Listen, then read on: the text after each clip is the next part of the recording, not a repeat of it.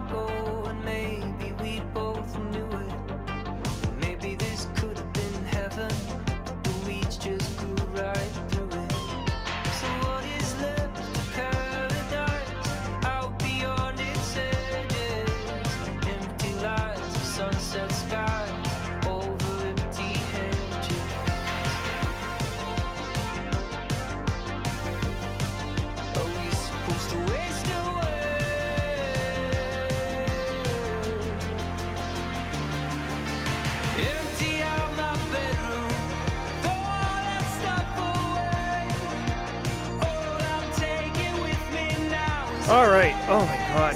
Really? I went to change screens and I'm on a haiku. All right, here we go. Oh boy, let's rock and roll. Welcome. Oh, of course, there it is.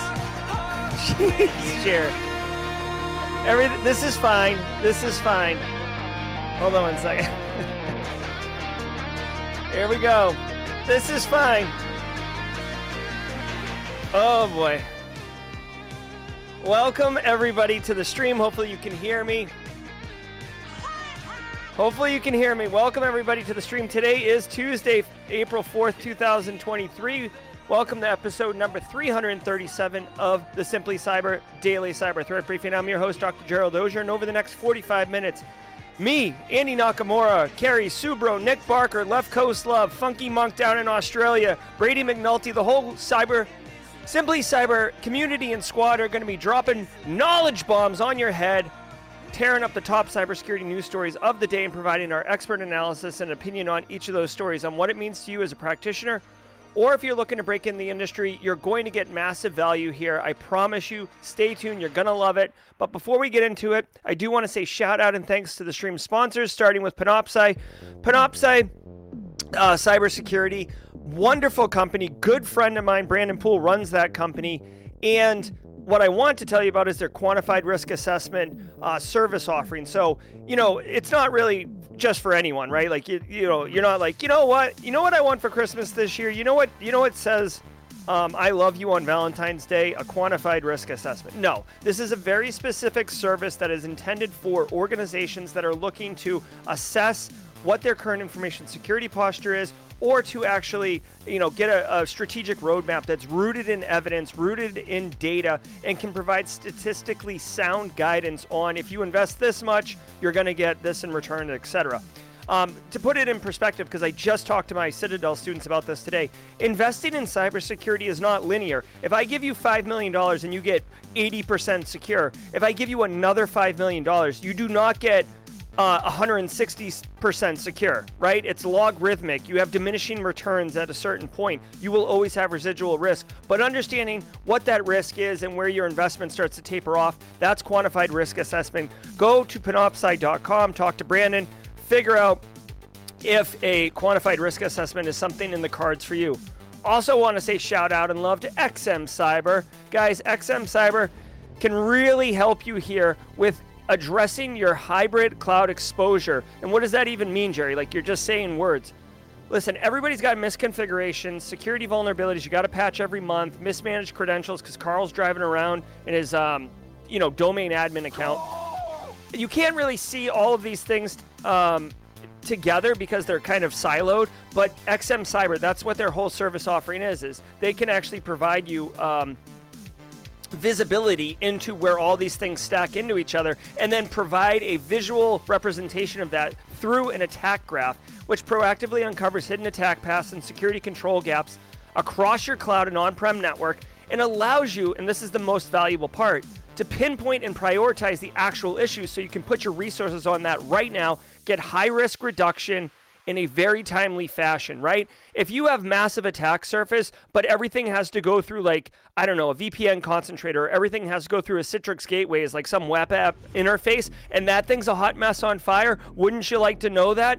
Prioritize remediating the big the big choke points, frankly. And how do you see it? XM Cyber can help you. Visit xmcyber.com. There's a link in the description below to demo this exposure management platform and actually see the really cool, pretty uh, dark mode, red hexagon um, visual representation of what it is. Also, much love to Barricade Cyber, but I'll give you a little bit more information on them at the mid roll. It is Tidbits Tuesday, so expect some free loving coming from me, and we'll get into that as well. Now, I want to remind you, each episode each episode of the each episode of the Daily Cyber Threat Brief is worth half a CPE, so be sure to say what's up in chat, whether you're live here with us now, 158 of you, hashtag Team Live. If you're watching on replay, hashtag Team Replay in the comments. I do love engaging with y'all in the comments.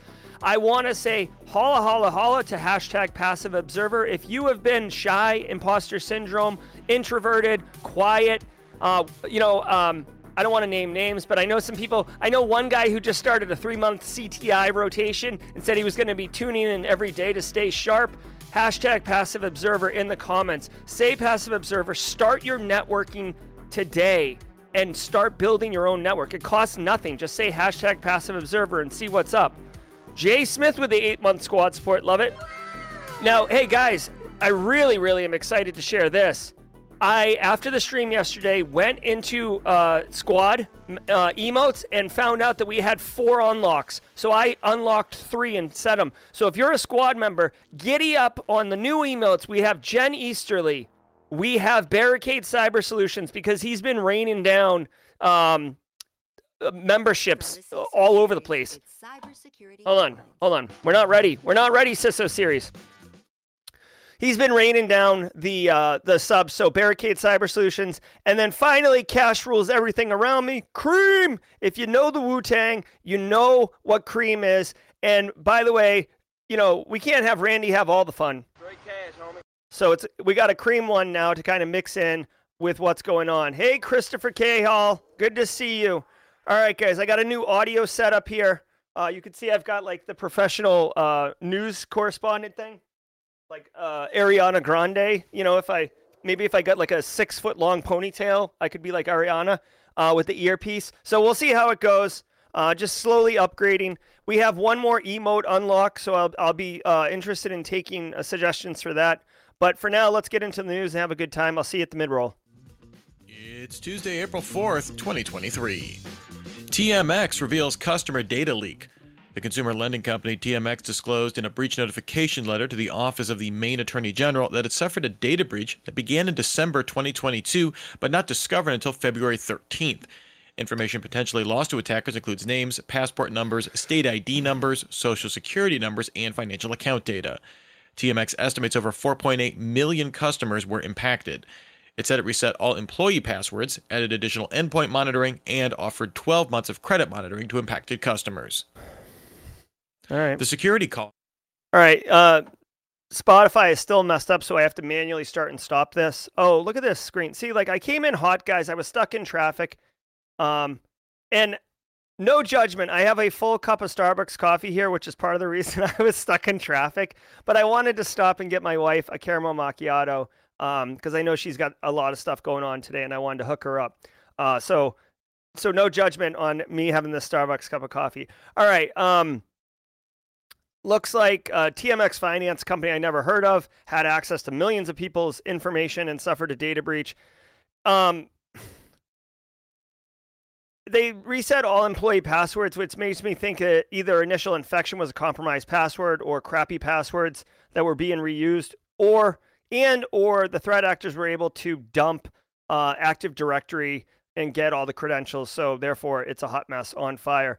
Um, this story, although it sounds interesting, um, and I didn't mean no judgment about it being Starbucks. I meant no judgment that I stopped. I was late to the stream because I had stopped. Um, so listen, in 2023, like when when TJ Maxx got hit, like the world stopped for a minute. Uh, back in like 2013, uh, the world stopped. Like, oh my God, look at this data breach. And now in 2023, a huge financial company, millions of people affected, um, date of birth, passport, driver's license, state ID, all these wicked sensitive information, and it's like, uh, yeah, make sure to get your sign up for your identity theft protection. Remember, TMX Finance really cares about security and privacy. They care about you. Like it's it's it's almost like a speed bump. You know what I mean? Like it's it's just unfortunate that we've gotten to the point where like this is so normal. This is why it's called cyber resiliency, not cyber security. You've got to manage the blast radius. And for each of you, um, again, be mindful. Phishing attacks are going to be phishing, and um, you really should consider freezing your credit. That's that's all I'll say about this. This story, even though it's a big story, there's nothing, there's no meat on this bone. This bone has been picked clean for years. Of remote work. The security firm Lookout released its State of Remote Work Security report, which included survey results on how the pandemic fueled practice impacts security. The report found that 92% of remote employees perform work tasks on personal devices, while 32% of remote and hybrid workers use apps not approved by IT. As a result of both practices, corporate data is increasingly being accessed by means not visible to IT or security, increasing the risk profile of an organization. The report also found that 90% of remote workers access corporate networks from areas outside their home, accessed on an average of five locations. 45% of respondents said they use the same password for work and personal accounts. All day long. All day long, this is Carl. Now, listen, as much as I rail against Carl, and by the way, if you're new here, Carl is just like the, the, the, the persona, the avatar of uh, an end user that makes bad decisions, reuses passwords, installs bad, you know, apps. Like it's just Carl's just an avatar. But the thing is, we have to account for Carl because Carl is everywhere and is in every business and everything. Now, check it out. What they're saying right here, eh, like this this segment of the news is going to be an educational one. I'm going to eh, I'm going to educate right here for a quick minute. What they're talking about right here is why zero trust architecture is a new the new paradigm, right? And I know some people um like think zero trust architecture is a buzzword. It's the way we've always done it. From a paradigm perspective, I use the term zero trust architecture because it conveys exactly what I'm talking about. There's two, there's the old model and then there's the modern model. The old model used to be that everybody was inside the same building. Can I do this?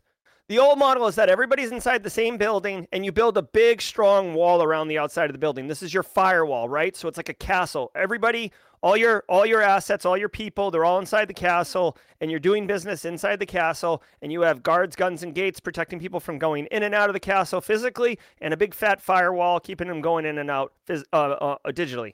Okay, fast forward 2023, as it's reported in this story. You have remote workforce everywhere, post pandemic, but it was already heading that way. You have CFOs who are walking around patting themselves on the back about their tech spend because they have bring your own device uh, going on in their infrastructure, right? So me, you, and, and Carl and Andy Nakamura are all using our own phones for, and you just got to see my kid, uh, are, are using their own phones to um, do business and do work, which introduces attack surface because you do not have control over ensuring that those things are patched, that they're up to date. Yes, we have mobile device management, which addresses that, but at the end of the day, it's my phone. You're not telling me what I'm putting on my phone. Suck it, right? You're also not stopping me from installing other stuff on my phone. And now you've got this tainted, polluted, mixed bag um, device that has potential malicious software that you have no visibility on and corporate stuff. Okay. That's the second part of this whole thing. The third part is, because you know, I'm living my best life over here, remote workforce. When I'm accessing corporate stuff like email, I'm doing it through like a web browser, right? I have another tab open on Amazon where I'm shopping for Cyber Monday deals. And I have another tab open on the next page because um, my wife sent me an Instagram reel or TikTok or whatever, and it's funny. And I click on a link, right? Everything's being done that way, right? So you're introducing exposure uh, into all of this. Now, having said all that, businesses can do something about this. There's things called VPNs, right? You can require a VPN before accessing any system services. You can use a web app gateway, right? Like a Citrix interface where you can't access sensitive apps um, that are on prem inside that little, you know, castle without going through it. And even if you do go through it, it's more of a display of that app instead of the fat app being installed on your device. There are security controls, there are approaches to handling a modern corporate environment, a zero trust architecture. And oh, by the way, probably one of the most important things of zero trust architecture is identity and access management. You need to know who's accessing what, from where, when they're doing it. This is called conditional access. I'm allowed to access, let's say, um, a, a, a file server of some sensitive state. I, Jerry Auger, am allowed to access it, but I'm only allowed to access it from 8 a.m. to 5 p.m. Eastern Time, Monday through Friday. That is a condition. The condition that it's Saturday at midnight does not apply. So when I try to log in or some threat actor tries to log in as me, it is prevented. You're introducing an extra level of management and maintenance and trouble and potential friction by introducing conditional access because now someone needs to manage that. I'm Jerry. I'm important. It's Saturday, and oh my God, something just popped. Uh, 3CX phone systems. I've got to get into the system, and frick and conditional access is stopping me from doing it. So now I'm like flipping my desk, freaking out because information security is stopping me from doing my job. Do you see? Do you see how these things slowly erode until you have everyone has access to everything? This is why governance is so critical inside an organization because once you introduce a friction for a good reason, like conditional access in this instance, you need ownership and leadership to say, no, this is the deal. We've accepted this as normal. Get your crap together and you know, have a call chain, have someone at IT that can change the conditional access if there's two levels of approval or whatever. But you need to work through it. This is why InfoSec is a job, people, because it's not easy. All right. I kind of lost my mind there for a second and wanted to teach about that. But like this this story is 100% right. And I guarantee you 32% of remote workers use apps or software that are not approved by IT. How about 100% of remote workers use apps or software not approved by IT? There is no question, no question that remote workers are not installing at least one piece of software that they didn't run by IT. Dude, in this world with cloud everything, are you kidding me? Dude, the first, you know what Microsoft Edge is good for doing? Installing Chrome or, or downloading Chrome to me, right? I don't know if Chrome's approved everywhere, but there's tons and tons and tons of people who use Chrome. I'm sure they're downloading it. You feel me? And dude, if you're going to do application level security uh, restrictions, good luck with that. That's like DLP. The idea of it is brilliant. Oh, only these apps are allowed until you put it in practice. And then you have all sorts of signed apps that are like DLLs or support service apps or drivers that weren't on the list that IT clicked on. And then everything breaks. And then we get right back into the situation where it's like, everything's breaking, tons of friction, just turn it off Ugh. And then everything is just unlocked and it's YOLO again with unapproved apps all over the place. This is the reality of IT in a large corporate infrastructure. Okay. I'm done. I don't have a spicy button right now. So just spicy. I'll, I'll, have to do it manually until I get my buttons back. All right. Thank you. Lost my mind for a second there. Hopefully, you guys got value from that rant. Okay. Let's keep going. Western Digital confirms network breach. On Monday, Western Digital said in a press release its network was breached on March 26th and an unauthorized party gained access to multiple company systems. The drive maker said the incident has caused and may continue to cause disruption to parts of the company's business operations, and multiple users of Western Digital's network attached storage service MyCloud note they were not able to access their cloud hosted data. The MyCloud service status page says MyCloud, MyCloud Home, MyCloud Home Duo, MyCloud OS 5, SanDisk IBI, SanDisk iXpand wireless charging services were all impacted. Jesus, that guy didn't even take a sure. breath. So really quick, Anusha, um, who I think is the current baton holder for Simply Cyber Community Challenge, said, I remember working for Amazon for a month and they sent their own desktop which ran on their own custom OS. This is true. Fortune 5 companies can do this, right? You can have a thin desktop virtual client where you log in, still using a browser, and there's an abstraction between you, the user and the corporate IT infrastructure. This is a total solution for zero trust architecture, but now you start to introduce like network bandwidth and performance issues because everything has to route in and then back out and then back in. So just to say, there is solutions for it, and Anush uh, nailed one right there. Okay, so Western Digital MyCloud. This is a consumer grade product. If I'm thinking it, it, it is what I'm thinking. Um, it's basically like the passport or um, you know my cloud. You plug it in, and now you have basically a file server that you can access from anywhere. With that comes obvious uh, concerns. It looks like they've suffered a breach where a lot of that um, data was compromised. Unauthorized party obtained certain data from systems. Uh, that certain data is definitely your information. Uh, they're working with law enforcement. Yeah, so we'll see. There wasn't much to the actual written story here in the blog post, but um, the the uh, speaker, I think Steve Prentice, is it Steve Prentice? Rich Stroffolino uh, says in the podcast that there are um, many, many instances involved. So I would actually advise you if you do use Western Digital My Cloud, which I have had one in the past. Uh, I use Seagate devices now personally. Little OPSEC problem for me, but um, you might want to check if your data was involved in this. Okay, I, and I can't do a, a I can't do a breach impact analysis for you because I don't know what kind of data you had. But be mindful of it. Um, again, I think these are the consumer grade products, so it'll impact you and your family and loved ones more than it'll impact the business that you're Network partners supporting. on a new privacy focused browser. The Mullvad VPN company partnered with the organization behind the Tor Onion network on a new Mullvad browser. Interestingly, the browser does not connect to the Tor network. Instead, it makes it easier to use a VPN to reduce the metadata your browser reveals about you to advertisers, obscuring things like your browser version, fonts, and extensions that can be used to build specific profiles on a browser. Mullvad used a fork version of Firefox as the basis for the browser, and it's available on Windows, Linux, and Mac OS. Most other browsers could be configured to do the same thing. Mullvad browser just makes it easier to do so out of the box without any tinkering. And now Okay, so this is very cool.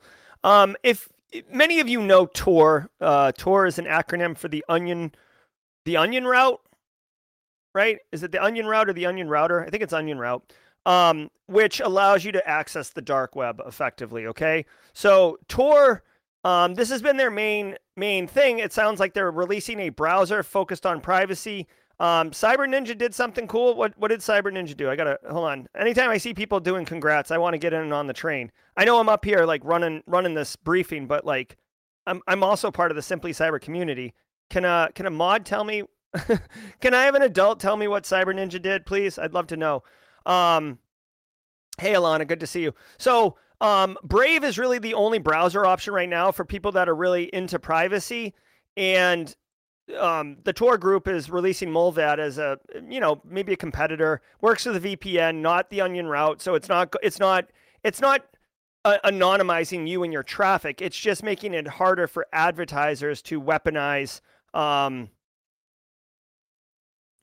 it it it's it's uh, eliminating the ability for or it's reducing the ability for advertisers to ad, uh, uh, advertise to you and kind of track you. Oh, MS500 nailed it. Nice job, Cyber Ninja. Very, very happy for you. That's cool. Very cool.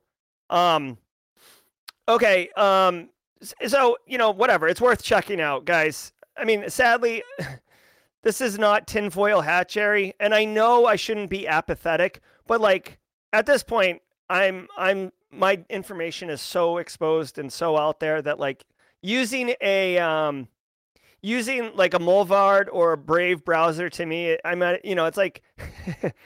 it, uh, what would it be the equivalent of? It's like um, you know, putting Jeep door putting doors on my Jeep, uh, but not putting the top on, like in a rainstorm. Like, oh, better hurry up and put those Jeep doors on. It doesn't stop me from getting wet. I'm still I'm still exposed. I'm still like, bleh, you know. I don't own a Jeep, by the way, but I sure would love to. Uh, but it's my point. You get what I'm saying? All right. Uh, so whatever. You, you, know what? If there's someone in the audience who's like into privacy and uh, you know privacy advocate and really pushing for that stuff, I'd love to get your um, it, you know your thoughts, experiences on the Mullvad browser. Maybe even do like a, a, a YouTube video on it. That'd be kind of cool, or a blog post on it. That'd be kind of cool. But let's let's do the mid roll now. From our sponsor, Normalyze. Normalyze is a cloud data security platform that continuously discovers sensitive data and their access paths across your cloud environments. Normalyze provides the ability to analyze, prioritize, and respond to data threats to prevent damaging data breaches. Their cloud native platform manages data security posture and compliance by automatically tracking risks to sensitive data, visually showing teams who can access what, and quickly block unauthorized access or vulnerable points of attack. Discover, visualize, and secure your cloud data in minutes with Normalyze Freemium. Go to normalyze.ai. Pinduoduo shifted. All right, it's the mid roll, which means only one thing. All right, guys, thanks so much for being here today. Genuinely appreciate all 209 of you live in chat right now, as well as the you know 800 plus that are going to be watching this on replay. Genuinely appreciate it. If you would take a hot minute, hit the like button. Not for my benefit. I don't I don't care. Like I don't really look at how many likes I got. It doesn't do anything for me. What it does do is it tells the YouTube algorithm that cybersecurity professionals like you like this content so YouTube will push it to other cybersecurity people or people searching cybersecurity content. And that's how we grow the Simply Cyber community. So do me a favor, do your part, hit the like button. It goes a long way. Again, thank you to the sponsors Panoptcy, XM Cyber, and Barricade Cyber Solutions for their continued support. I mentioned I would share about Barricade Cybers at the mid roll, so this is where we're going to do that. Guys, Barricade Cyber Solutions, get in those emotes, nice side light. Barricade Cyber Solutions is dedicated to helping businesses from cyber attacks and recover from the damage done. Cyber attacks can cause massive issues for businesses and send dedicated, hardworking business owners into turmoil. But Barricade Cyber Solutions knows how to mitigate the damage done by cyber incidents. Check them out at barricadecyber.com. Links in the description below. You can see on the stream, this is the website for Barricade Cyber. Once you go there, my, I would advise you to go to the bottom, see Eric Taylor's calendar. You just two clicks, you can be on his calendar and have a meeting with him and really talk about um, what what can you do um, if you guys suffer a breach, right? When we talk about left and right of boom, calling Eric Taylor, having a meeting is doing things left of boom. Most people call Eric right of boom, meaning they've had a compromise, a breach, there's an active adversary in their environment. That's a stupid time. I mean, it's a good time to call Eric, but really, the better time would be to call before you suffer a breach. So holler at Eric and Barricade Cybers. Thanks, guys, for the continued support. Also, Barricade Cybers, longtime supporter of Simply Cyber's daily cyber threat brief, been a sponsor for over a year now. All right, guys, want to remind you about the Simply Cyber newsletter. There's still time to sign up if you go to simplycyber.io newsletter and get the threat intelligence email tomorrow morning uh, in partnership with Codename Purple. Mondays, I send out a um, three actionable intels, which I'm going to resend to people who did not open it right after the stream today. And then tomorrow is threat intel emails. Sign up, massive value. If you get either email uh, in chat and you like, let me know your thoughts in chat. Let other people know uh, why it's worth signing up. All right, the Simply Cyber Community Challenge. Uh, Jenny Housley, if you're here, help me out. Uh, Anush, if I'm if I'm not mistaken, um, right here, Anusa Hari uh, held the baton, and I genuinely appreciate uh, her effort and her her post, pivoting from marketing um, into cybersecurity. So if she is available, please tag somebody in the Simply Cyber Community Challenge. If you get tagged, go on LinkedIn, share your story, share who are you, why do you like cyber, what's cyber done for you, where are you going, whatever you want to share. Hashtag Simply Cyber Community Challenge in the description. Tag me as well for reach. I'll, I'll blast it across the internet. I've got like 40,000 or something like that. Uh, LinkedIn connections. I'll, I'll blast it everywhere. Connect with the person who has got the baton. Connect with the people who are commenting in chat. Build your network, guys. I could like I could get hit by a car tomorrow and Simply Cyber would, you know, slowly implode. Build your network and take it with you, okay? It's so I cannot tell you how important it is to have a professional network. It is unbelievably valuable. But you don't get it instantly. You don't buy a professional network. You have to build it. You have to cultivate it. You have to grow it. This is how we're doing it. Steph Cluis. Steph, Connect with people on the Simply Cyber Community Challenge. You're in this, you're in this community, Steph. Get in there. Drop your links, guys. Drop your links. Let's do it. All right, Tidbits Tuesday. Every Tuesday, I share a little bit of a a, a little bit of uh, who I am or what I'm doing, little Jerry stuff. I'm always, guys. I'll tell you what. We'll do one more. Jeff Fuller, thank you, Jeff Fuller. I, I won't play the whole song right now, but guys, I struggle um, to think of something for Tidbits Tuesday. I love this is kind of the tidbit. Like, I, I would love to share, um, you know, like something I'm into, or uh, like a little behind the scenes thing, or what you know, what might be in my Google search history that would surprise you. And I'm always like, um, moving so quickly and coming in hot that I like never like really. So I apologize uh, for not, yeah, the sour cream. Um, I apologize for not being as great with Tidbits Tuesday as I could be. It's something I'm working on. Um, I guess uh, one little quick thing to share. Um, you know, I'm constantly trying to level up Simply Cyber, give you guys a better, um, give you guys a better experience, right? Like I take it quite seriously. The charge I have, actually, this is a good tidbit. I take incredibly seriously the charge I have to lead and to deliver information that's valuable and to help people you know find their way in cybersecurity and grow a career be able to provide for those that they care about and they need.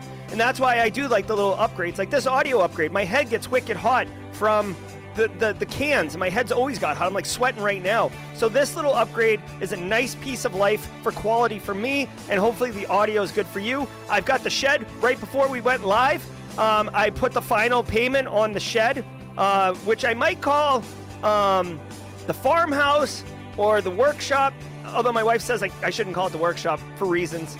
The lab, command center, I don't know. Um, the outpost. So I put the final payment on that. That's coming tomorrow. Uh, so you'll look for some really big uh, quality of life improvements for y'all in the next coming week or so. All right, guys, let's get back into the news. Did Anus, uh, did a Anusha tag someone? Let me know. Let me know. All right, let's get into here. Developers after malware discovery. We've already covered on this show that multiple security researchers confirmed that Pinduoduo's Android app contained malware, exploiting backdoors on Android devices. This malware did not appear on Play Store versions of the app, only on third party marketplaces. However, they were signed by the same key. Now, CNN sources say Pinduoduo updated its app on March 5th to remove the malware, while also disbanding the engineers and product managers who worked on it. Pinduoduo's parent company, PDD, transferred most of the staff to work on its highly popular e-commerce app, Temu.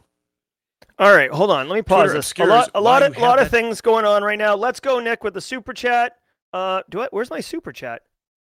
Oh God, dude, my soundboard. I had to rebuild it. It's not there. So, uh, what? Did we just become best friends? Yep. Thank you. Let's go, Nick, for the super chat, uh, for the continued support. Uh, it is a new month. Buckle down, dude. I'm telling you, the GRC class it, it's basically eight hours hanging out with me. And uh, if this is what you like, you're going to get a ton of it. So uh, definitely get into it. I'm, I'm pumped for you. I Can't wait to hear what you thought about the class when you've completed it by the end of the month, Nick. Let's let's set that as a timer, okay? Um, listen, this Pinduo Duo thing, no surprise, guys. There has been m- multiple.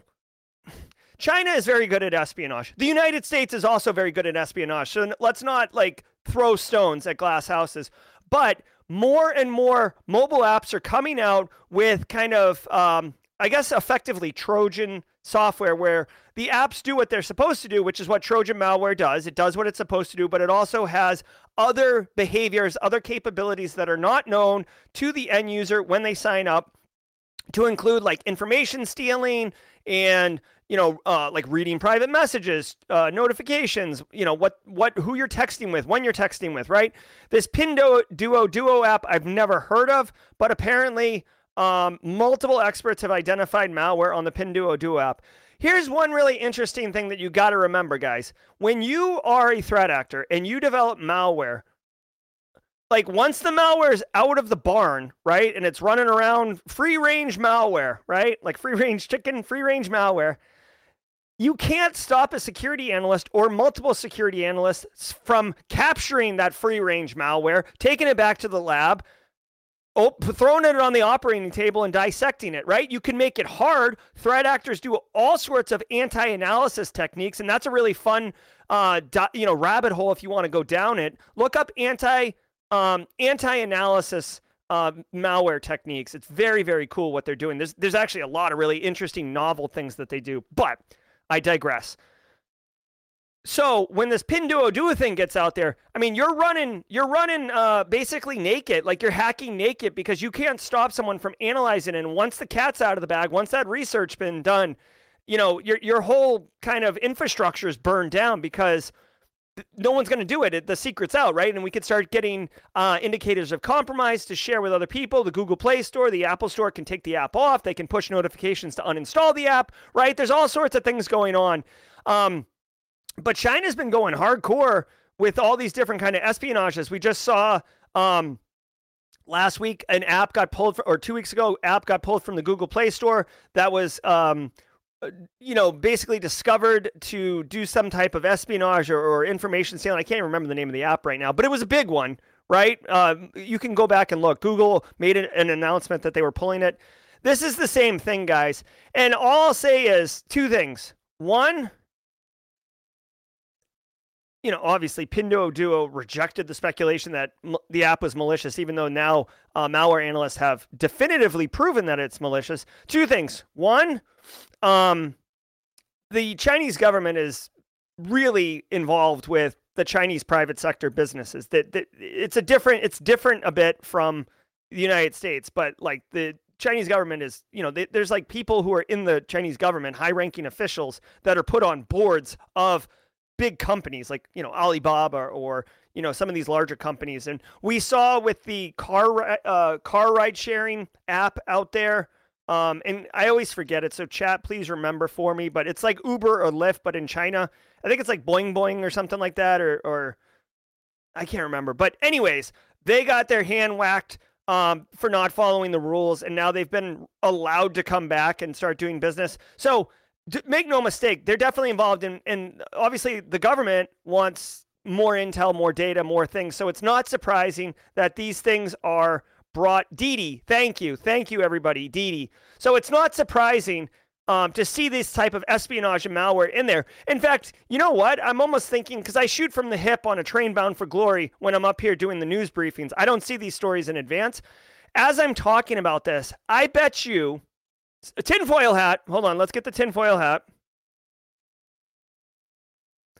I bet you when Pinduoduo said that the they rejected the speculation and accusation, I bet you that whoever was saying that was was confident that that was the case.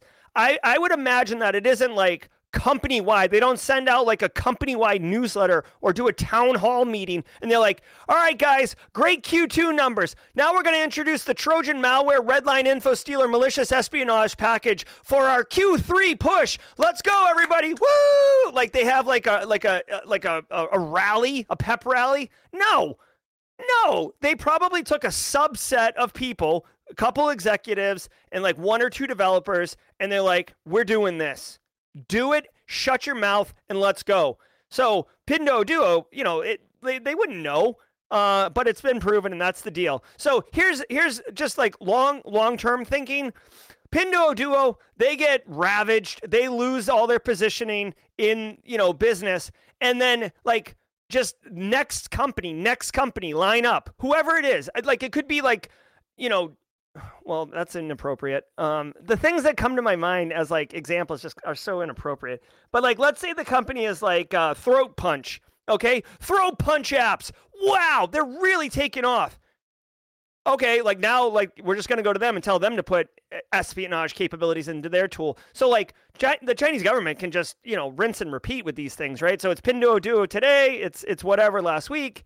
So it's not going away. You got to be mindful. And again, in full disclosure, I am not saying all Chinese apps are bad. I'm not saying that. I'm not saying that they're all corrupt. I'm not saying that the government's into all of them, okay? There is definitely great apps out there coming from all walks of life in all countries, okay? I'm just saying this weaponized capability, I don't see a deterrent to stop them from doing it to the next big company that has a wide footprint of downloads. That's it. Okay. Yeah, exactly. Australia does it. Dude, the United States could do it. Israel could do it. Iran, Pakistan, India, like they could all do it, right? So like I, I always want to qualify that because I don't want to be seen up here as like someone who's like, you know, taking a position of like these are our adversaries and these are the bad guys and these are the good guys. Yes, I, I'm I'm an American and I love the United States and I think it's awesome.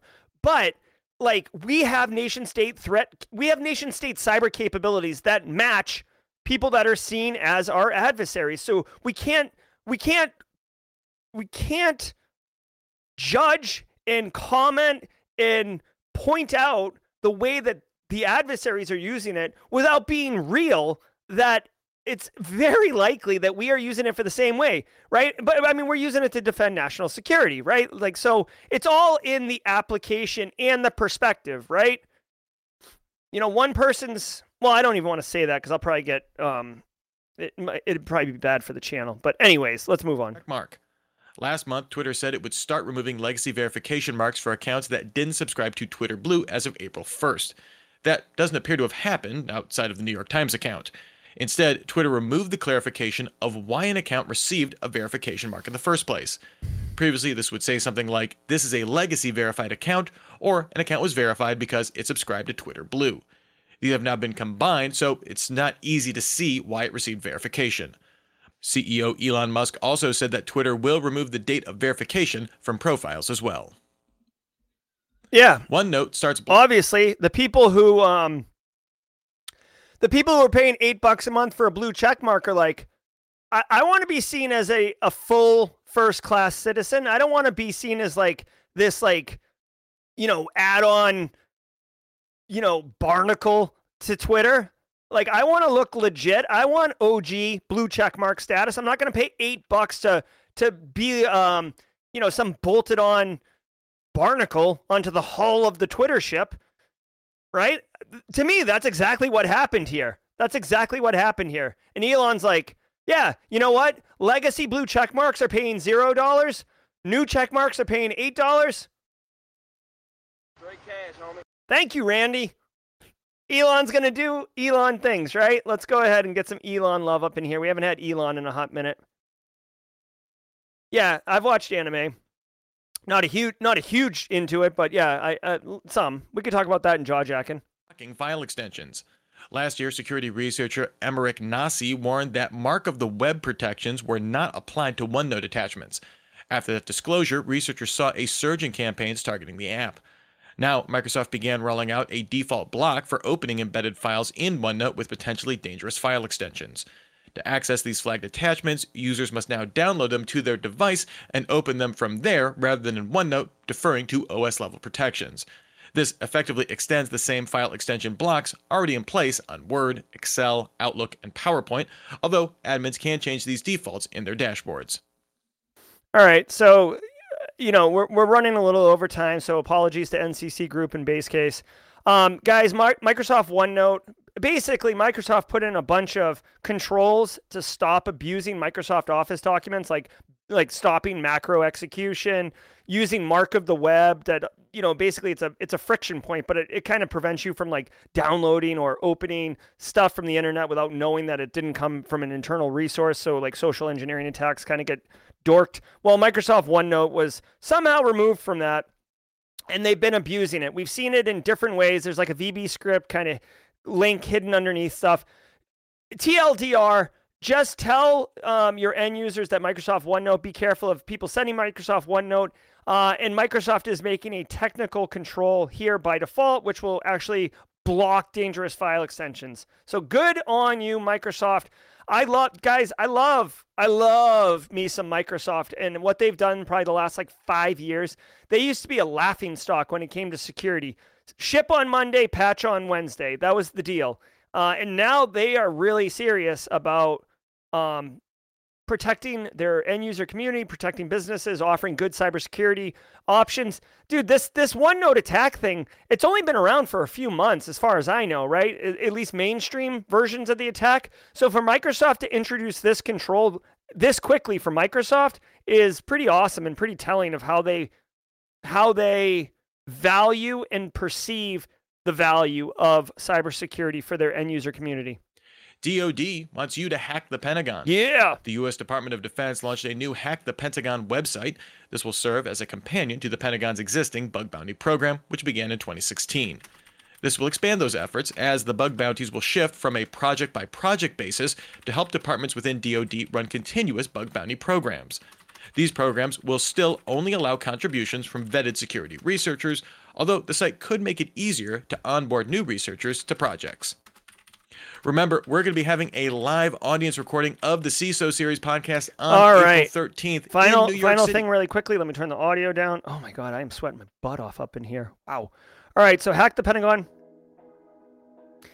If you guys don't know, Hack the Pentagon is awesome. Okay, there's been multiple. There's been Hack the Pentagon, Hack a Sat, Hack the Air Force, um, you know, Hack DHS. Um, very, very cool. This is an invite only, so don't think that you're gonna be like, "Ooh, I'll, I'm gonna sign up for this." This is invite only. Um, vetted researchers. When I say vetted, I mean like cleared researchers. Not to say you need a top secret clearance or anything, but they're not going to just open it up and have anyone because adversaries of the United States would absolutely dive in and start attacking.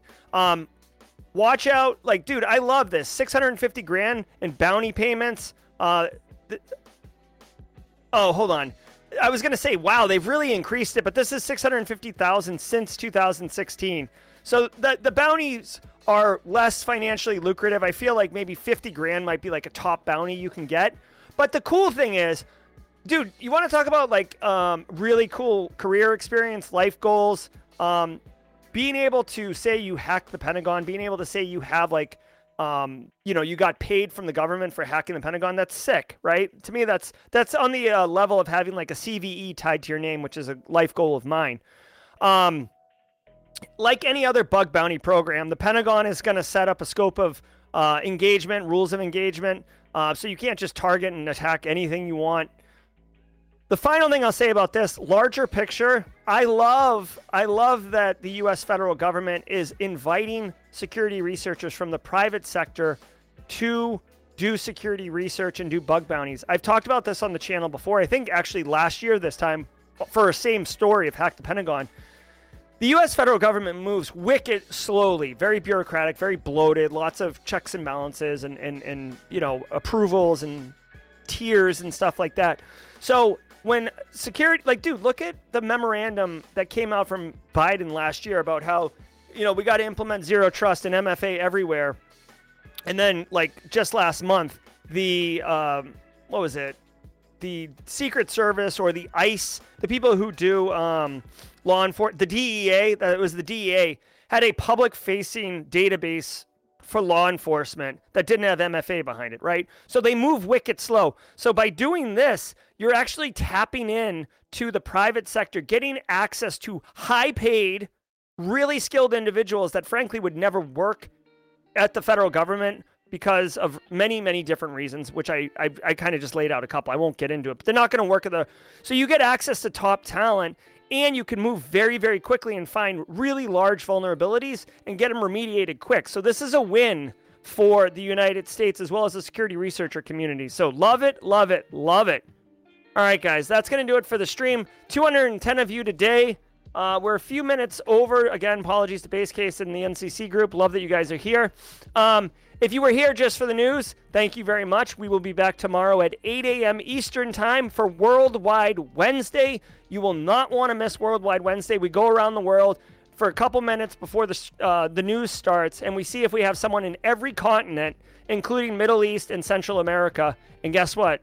We usually do. That's how awesome. That's how awesome the Simply Cyber community is, and how diverse we are that we have representation across the globe. So please join us for Worldwide Wednesday. It's a lot of fun, and we'll do that. If you um, want to hang out for a few minutes and do some jaw jacking, let's do that right now. I need some uh, different music.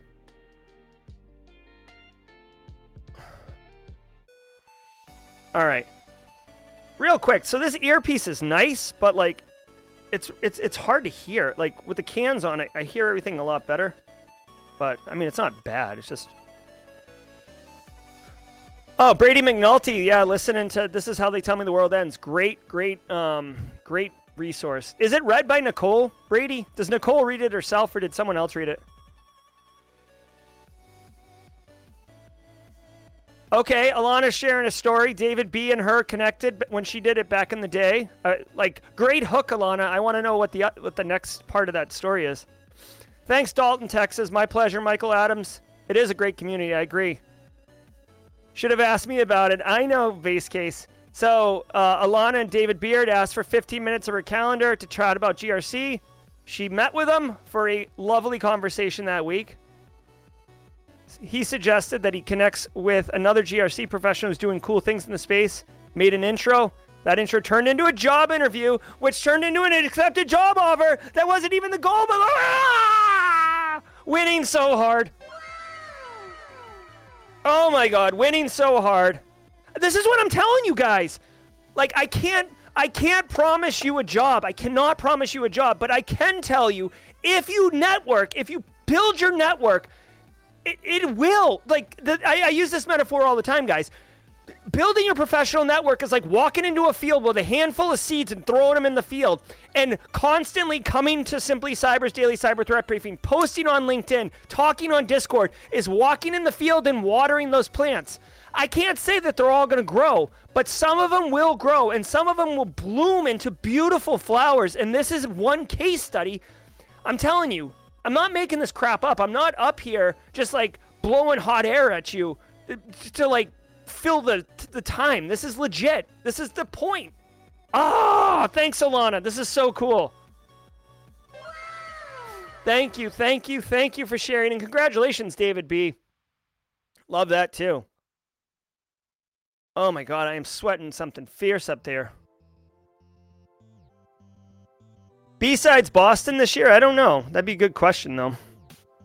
All right, Shalonda Glenn, recent Simply Cyber Community Challenge holder. Love it, love it, love it. Allison Manstone, very nice to see you, Allison. Guys, connect with Allison Manstone. She's been killing it on uh, LinkedIn as well. Oh boy, uh, someone, someone. So this might be in the news tomorrow. I just got a Wired story. I haven't read it, but this is coming from a community member. Um, who, uh, you know, I'll, I'll keep anonymous. They can identify.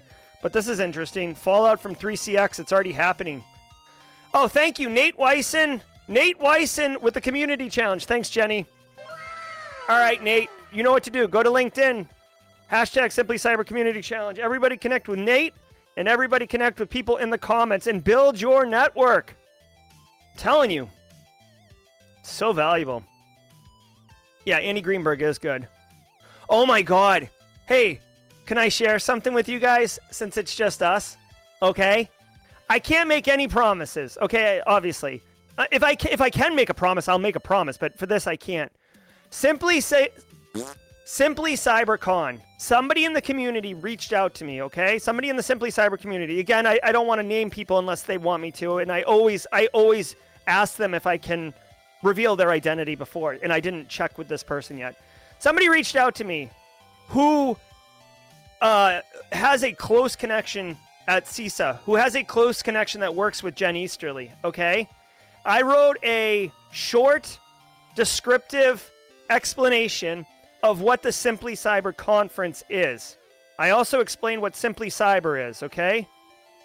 And asked if Jen wanted to keynote the Simply CyberCon. Again, she's an incredibly busy person and we are we're we're we're important, but we're we're small potatoes in the grand scheme of things, right? But the request has been made to Jen uh, to see if she wants to speak as a keynote at the conference. It is November 8th at 11 a.m. is the kickoff. Yep, there's that Jen Easterly emote. So she's doing great things, and we hope that she can come and keynote at the Simply CyberCon. Again, no promises, guys. No promises, but I will I will definitely keep everybody informed. Yeah, exactly, Allison. Shoot shoot your shot. You know what I mean? We are doing good things here, you know what I mean? And the conference is set up as a nonprofit. I don't know if you guys know that. The conference is set up as a nonprofit, so any sponsor money, anything that comes in will go directly back into the community and help people. Thanks, guys. Yeah, I'm super pumped. I, I, I really, really appreciate what she's doing. I think she's doing an amazing job. I think she's taken CISA light years in just the short amount of time. Um, she has been the director over there. Uh, Gabe Lister, we're still working on it. There is a um, th- there is a um, uh, there's a document. If someone can share it in chat, we, we like uh, Allison and Kimberly, uh, Allison Van Stone and Kimberly can fix it in chat right now. Are the marketing people? Uh, Josh Mason is working on the um, website. So once we get those two pieces kind of sorted out, um, we are going to be able to promote it more. Oh, oh, oh! Let me let me do a, a great. Oh, hey, Kev. Uh, yeah, thank you. Um, guys, I want to start a poll. Um, let me do a poll really quick, and I know this is super unfair because it's like, um, a lot of people have left. Um, I just like this isn't going to be definitive, but I'm kind of curious what people think about this. Um, let me see. Um, people wanted a theme for the conference, and we had a couple ideas. Uh, we had a couple ideas, and um, let me see this. So, themes for the conference, okay? Wild West Hackin' Fest. Oh, hold on. Let me check my calendar. I think I have uh, a fence guy showing up. I do have a fence guy showing up. Um, so Wild West Hackin' Fest has like it was Back to the Future last year. This year it's going to be the X Files, and people in the community are like, "Hey, like we should have a theme too," which I love the idea. So cyberpunk, Jenny Housley saying cyberpunk. I like that. I thought the 80s would be cool. That was my, that was my idea. Um, so cyberpunk 80s. No, no, that's fine. No, don't apologize. Hackers movie theme. That'd be cool.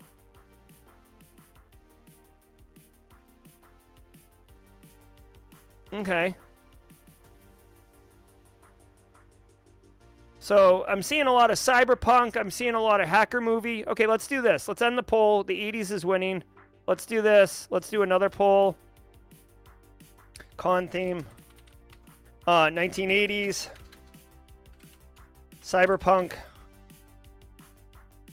Hackers movie. Although Cyberpunk and Hackers movie kind of overlay each other, but we'll see how it goes. You can vote on YouTube right now. Andy Nakamura, Backdoors and Breaches, 80s girl. Definitely 80s. Any theme would be cool. Okay. I, I like the 80s. I'll probably vote for the 80s. I mean, I am so in love with retro synthwave, which is kind of like 80s music, so. Oh, we can't do Back to the Future, Mame Griffiths. Um, Wild West Hackin' Fest did that uh, last year. I mean, we could do it, but I mean, it was just done, so.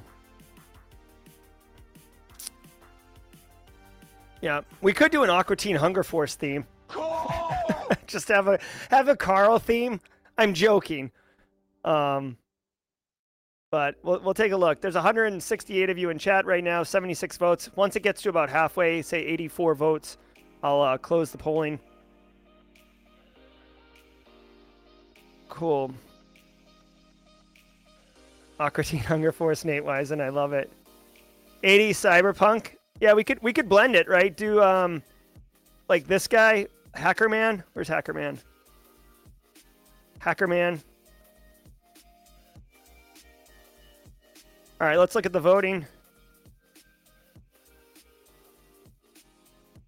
83 votes, one more vote, and we'll be halfway there. Akira, yes, okay, we could do that. All right, 86 votes. All right, so ending the poll, it looks like 80s. 80 Cyberpunk. Let's do this.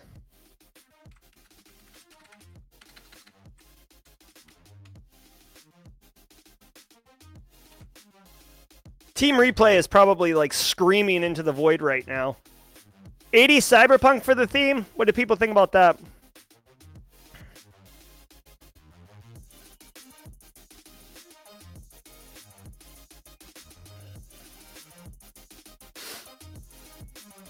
We could do that.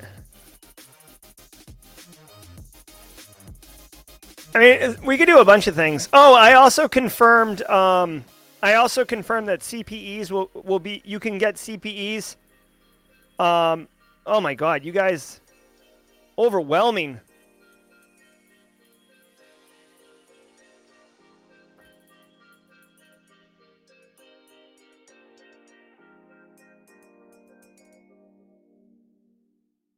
One second. You guys are overwhelming with the uh, 80s cyberpunk. Okay. Later, Tom. All right, so I think I think it could be cyberpunk, dude. We're at 167 people. Um, if we get to 80 plus votes, I mean, 85 votes would be half of us. There we go. All right, there we go. Let's end the poll.